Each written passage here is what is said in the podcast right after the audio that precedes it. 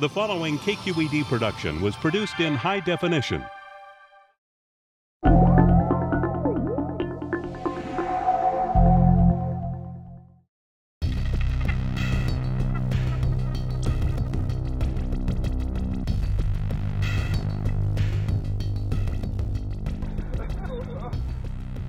Artificial intelligence. The phrase may send a shiver down your spine, suggesting images of Terminator robots bent on world domination. Listen to me very carefully. But today's intelligent robots, advanced as they might be, are more like toddlers than Terminators, trying to grasp the world around them. That wasn't great. So it turns out that getting robots to recognize things from a picture is one of the most difficult things um, for robots to do. So we often end up writing fairly large amounts of software to say recognize what a computer mouse is or what some other object is.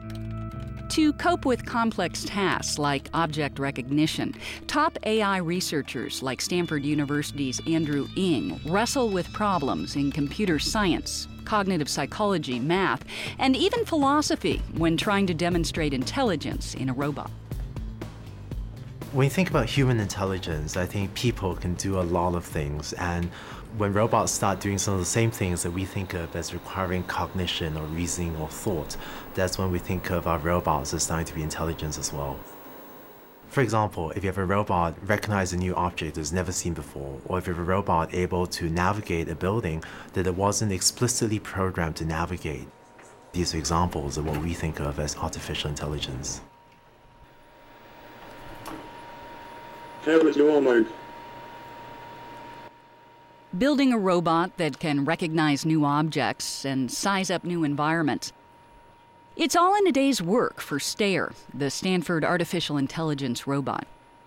On the STAIR project, our goal is within a decade to develop the technology to make it useful to put a robot in every home. Many of us spend lots of time today on household chores like tidying up and cleaning and cooking. And on the STAIR project, I'd like to build a robot that can do many of these things for you.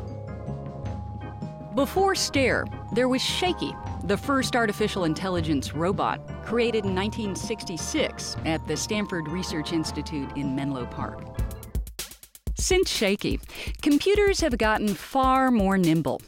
Why hasn't AI made similar gains? Well, with AI, the intelligence lies less in the hardware and more in the software. And writing the code, or algorithms, to make machines smarter has been tricky. The computer algorithms really lie at the heart of making the robot smart enough to carry out all the tasks we want it to do. To implement these algorithms often requires um, that the programmers have a deep understanding both of computer science principles as well as of robotics principles, how to move things around and what different sensor readings are telling you about what's out there in the world. And looking at the world through STAIR's eyes offers a new perspective, or more accurately, a whole new dimension. When you're building a robot, you can often endow it with extra senses that we as people don't have. One of the extra sensors we have on a robot is a laser scanner. And what it does is when it's trying to figure out the three-dimensional shape of something in front of it, it plays a laser over what's in front of it.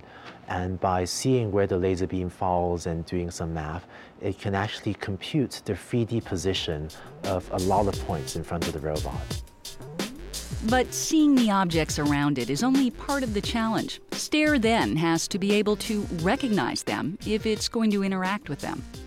So the way the robot learns to recognize objects is we actually show it lots of examples of, say, bicycles or coffee mugs or slippers or whatever.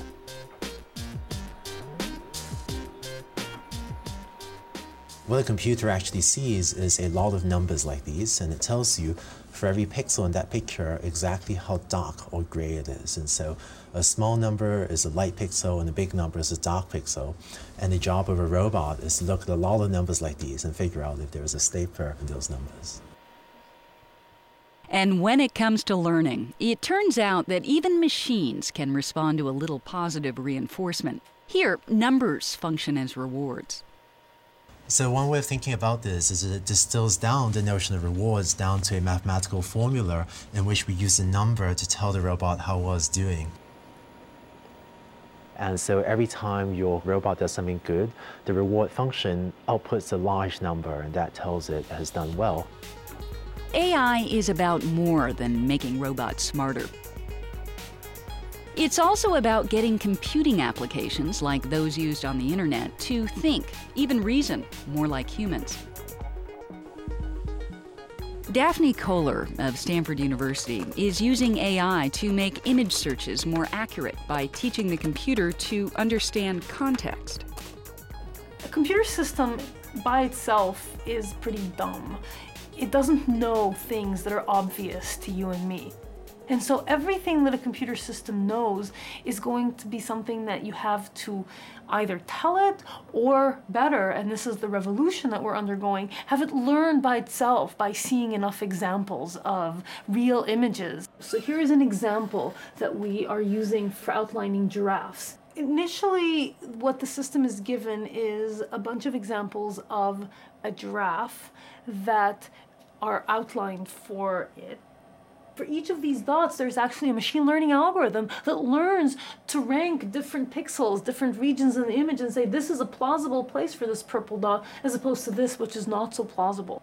And the algorithm figures out that this dot on this giraffe corresponds to, is the same kind of position as this dot on this giraffe it learns how to make these distinctions just like a human child once it understands what giraffes look like can understand the difference between standing up and leaning down with two or three examples the computer system can do the same thing Working with AI is like teaching a child. It requires a lot of patience and flexibility. So obviously here the algorithm made a mistake. It's a pretty bad mistake. If you actually look closely, you can try and understand why it made the mistake. There's actually sort of contour lines here where the zebra is confusing it and it's looking like it's seeing a leg. And so there's actually two types of learning that one can do using an example like this. One is training the algorithm and one is training us, the person designing the algorithm. But even if a machine can learn from mistakes, is that really intelligence? Will there ever be a truly intelligent machine, one that rivals us in its ability to reason? The human brain is maybe the most amazing computer that we know of in the entire universe. The brain has 10 to 11 neurons, that's a 1 followed by 11 zeros. That's a huge number. And today, we barely understand how the brain works. But how the brain works and its structure may hold the key to a new kind of thinking machine. Just ask Dharmendra Modha, an IBM engineer at the Almaden Research Center in San Jose. If you could map out the blueprint of the wiring diagram of the brain, we could then use the wiring diagram of the brain as a starting point to create a new generation of computers. Dharmendra's road to reverse engineering the human brain has begun on a slightly smaller scale.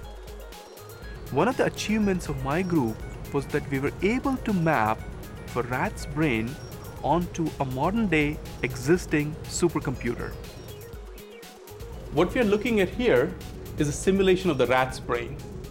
The top two panels represent the right hemisphere, the bottom two panels represent the left hemisphere. This model of rat brain activity is an important step in their quest to build an artificial brain where processors may function like neurons and synapses. Imagine taking this visualization and underlying computational engine becoming the new paradigm in computer science.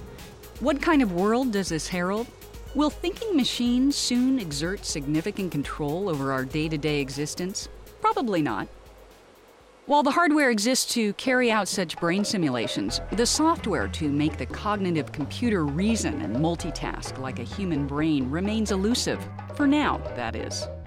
But in the field of AI, it pays to think big and be patient. I think that of all the things we could be spending our time doing, you know, what could be more exciting than trying to build systems that are as intelligent as you and I are? And whether it'll take us 10 years or 50 years or 100 years to figure out, I don't really know. There is your stapler. Use it wisely.